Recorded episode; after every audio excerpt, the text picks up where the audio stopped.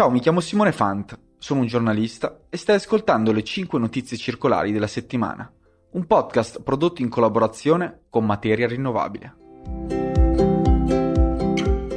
Puntata numero 69. La principale notizia di questa settimana è che il Parlamento europeo ha approvato la Nature Restoration Law, un'ambiziosa proposta di legge che prevede di tutelare entro 2030 il 20% della superficie terrestre e marina dell'Unione europea, in modo da impedirne lo sfruttamento commerciale. Il voto della riunione plenaria del Parlamento di Strasburgo è importante anche perché un'eventuale bocciatura avrebbe compromesso di fatto l'approvazione della legge entro la fine della legislatura, dato che non ci sarebbero stati i tempi tecnici per apportare modifiche al testo e quindi poi rinegoziarlo. Secondo i dati della Commissione, l'80% degli habitat europei sono in cattive condizioni e il ripristino di zone umide, fiumi, foreste, praterie ed ecosistemi marini è fondamentale per tutelare la biodiversità europea e raggiungere quindi gli obiettivi climatici del Green Deal.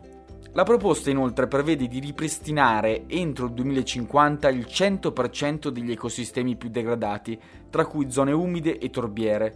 Per la destra europea, ad essere minacciati dalla legge sul ripristino della natura sarebbero soprattutto gli agricoltori e i pescatori, con impatti non indifferenti sulla sicurezza alimentare.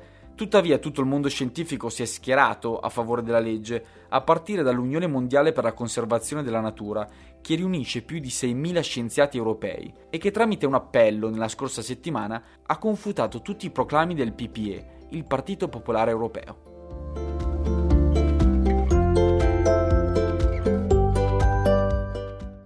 Ciao, sono Lucrezia Lenardon, digital editor di Materia Rinnovabile, e per la seconda notizia andiamo a parlare dell'approvazione del Consiglio europeo sul nuovo regolamento per le batterie, che riguarda quelle dei veicoli elettrici, quelle dei dispositivi mobili e le batterie industriali.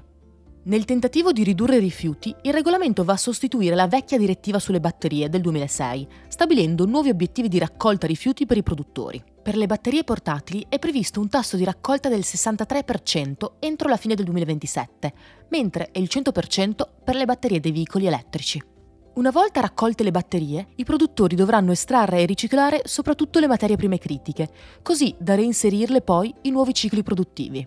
Il regolamento prevede inoltre che alcuni tipi di batterie dovranno contenere livelli minimi di materia riciclata, 16% per il cobalto, 85% per il piombo e 6% sia per il litio che per il nickel. È importante sottolineare che la scelta circolare di includere obiettivi di riciclo e riutilizzo non è stata presa solo per ragioni ambientali. Questo infatti rafforzerà l'approvvigionamento di materie prime critiche, contribuendo a ridurre la dipendenza europea dalle importazioni di metalli vergini provenienti dalla Cina.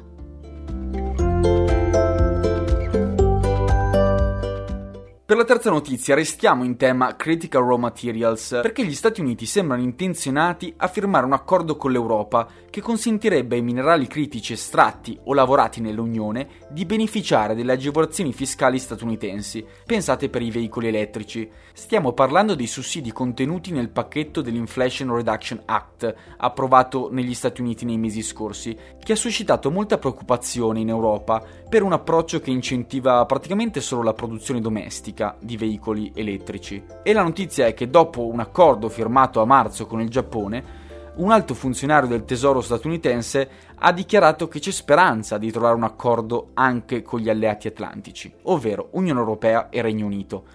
Intanto la Casa Bianca ha pubblicato un comunicato questa settimana in cui si legge che per raggiungere gli obiettivi climatici è fondamentale investire sull'economia circolare. L'amministrazione di Joe Biden punta quindi sul riciclo di materie prime critiche, essenziali per la produzione delle batterie dei veicoli elettrici e altre tecnologie chiave per produrre energia rinnovabile. Tra le misure inoltre si prevede un supporto finanziario agli acquisti di materiali da costruzione a bassa impronta carbonica per appalti federali e progetti finanziati a livello governativo.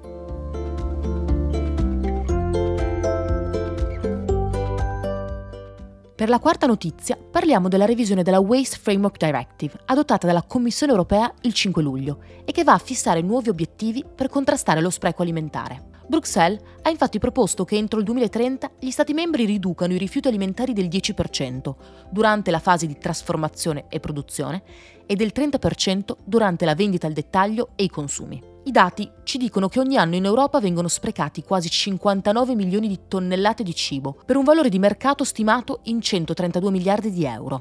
La proposta, che sarà discussa nei prossimi mesi dal Parlamento e dal Consiglio europeo, non impone alcun obbligo ai proprietari terrieri o agli agricoltori. Intanto, Zero Waste Europe critica la proposta, sostenendo che gli obiettivi di riduzione dello spreco alimentare sono insufficienti e molto lontani dagli obiettivi di sviluppo sostenibile dell'ONU, che punta a ridurre lo spreco alimentare del 50% entro il 2030.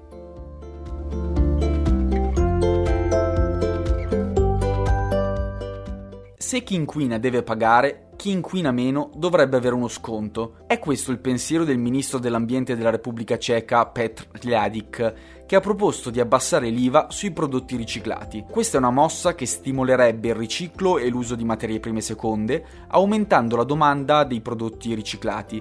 Il piano d'azione europeo per l'economia circolare infatti raccomanda l'utilizzo di strumenti economici come questo per promuovere la transizione circolare. Bisogna però riformare alcune leggi. Infatti gli Stati membri possono applicare un'aliquota ridotta solo ad alcuni prodotti inseriti in una speciale lista, che al momento non prevede prodotti con contenuto riciclato. Ecco perché il ministro della Repubblica Ceca ha espresso il desiderio di iniziare a discutere una revisione della direttiva sull'IVA che non viene aggiornata, pensate, dal 2006. Questa era l'ultima news della puntata. Se avete commenti e curiosità, non esitate a scriverci sui profili social di Materia Rinnovabile. Le 5 notizie circolari tornano settimana prossima con nuovi aggiornamenti. Grazie per l'ascolto.